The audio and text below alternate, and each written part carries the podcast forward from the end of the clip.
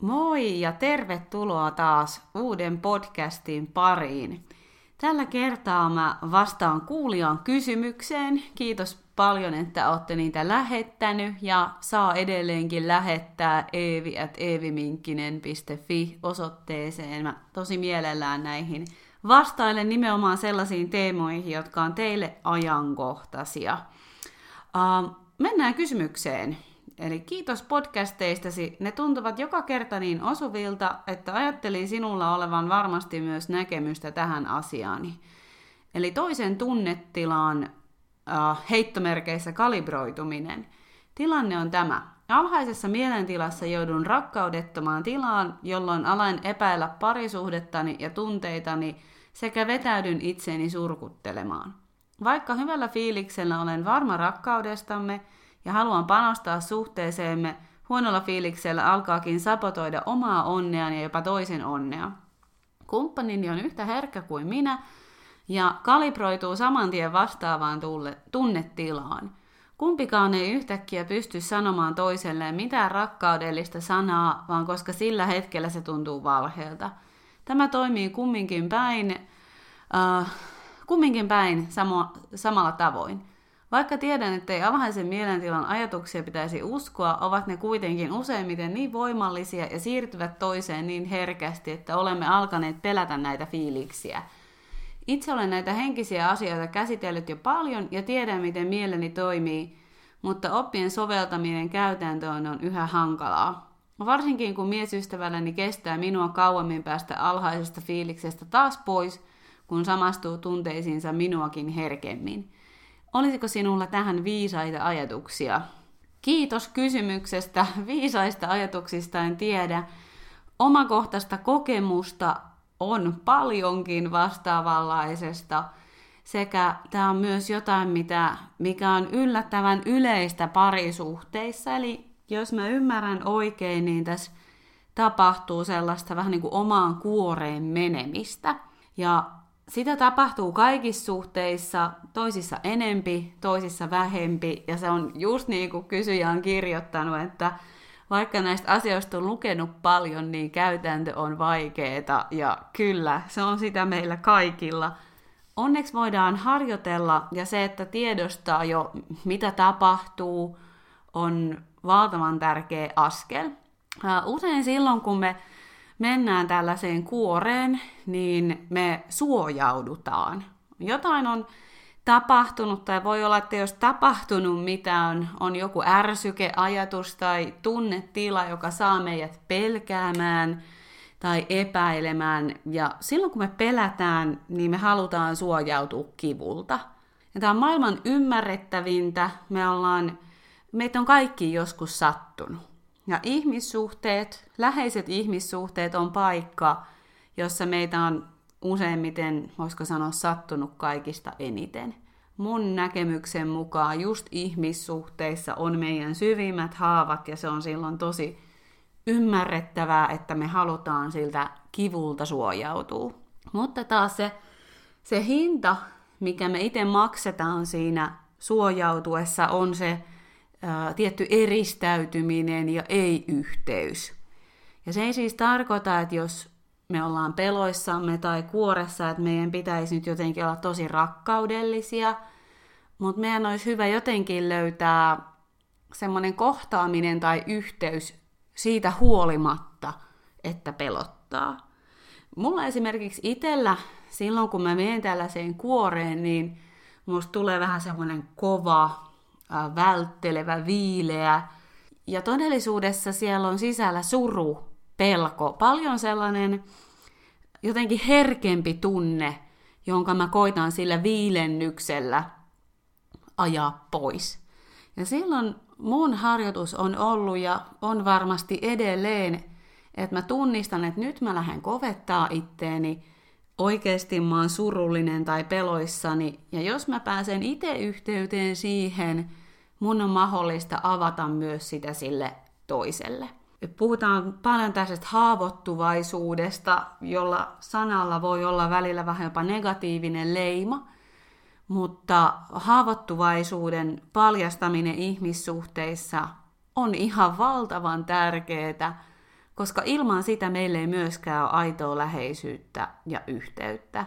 Ja se on kaikista vaikeinta silloin, kun me pelätään, että me tullaan torjutuksi tai hylätyksi. Pelätään, että joku vanha kaava tai malli toistuu. Ja parhaimmillaan ihmissuhteet voi tosiaan olla se paikka, missä ne vanhat kipeimmät jutut saa tulla nähdyksi ja missä sä nyt pystyt ilmaisemaan sen alkuperäisen tunteen. Eli samalla ymmärtäen itselle, että nyt mä suojaudun, täällä on joku kipu, miten mä voisin tästä huolimatta jotenkin mennä kohti sitä yhteyttä. Mun ei tarvi olla syli avoinna läpimässä toista, mutta pieni varovainen, että hei, nyt mä huomaan, että mä suojaudun. Voitaisko jutella, voiko se auttaa mua tutkimaan, mistä tässä on kyse?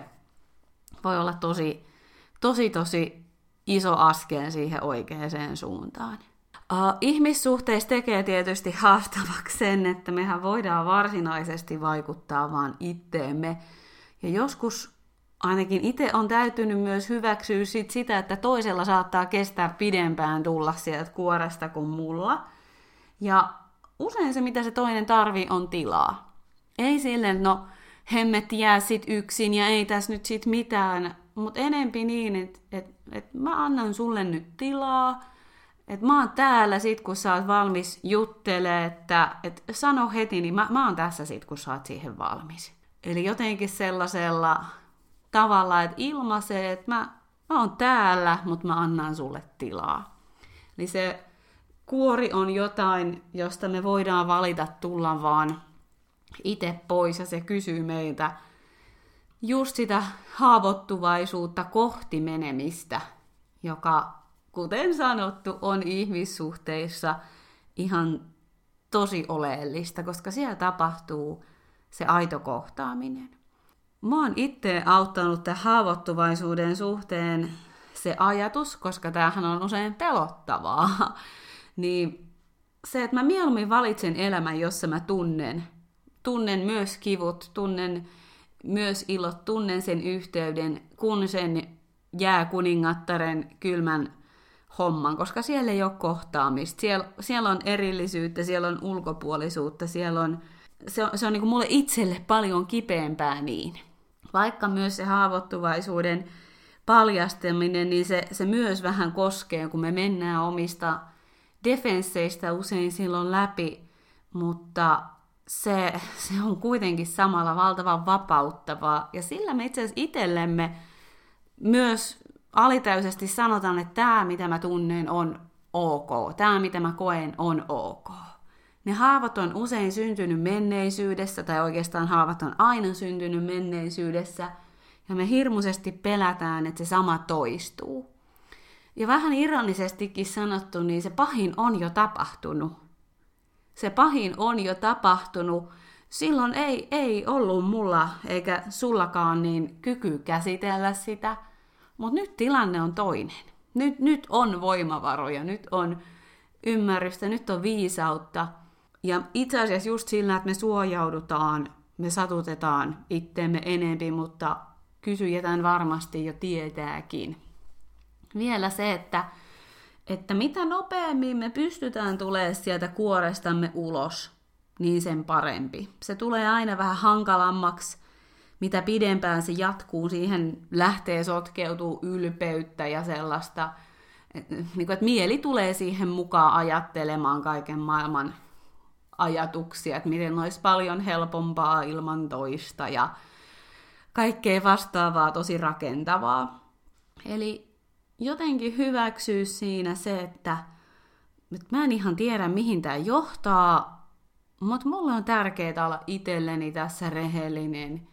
Ja sen vuoksi mä haluan paljastaa sen, mitä mä koen ja ottaa sen toisen mukaan siihen tutkimaan sitä usein mitä ihmisiltä kuulee, mikä on myös mun kokemus ollut omissa ihmissuhteissa, ei pelkästään parisuhteissa, vaan myös ihan ystävyyssuhteissa on, että tällaisen, tällaisten läpimeneminen yhdessä on myös valtavan vahvistavaa aidolla tavalla.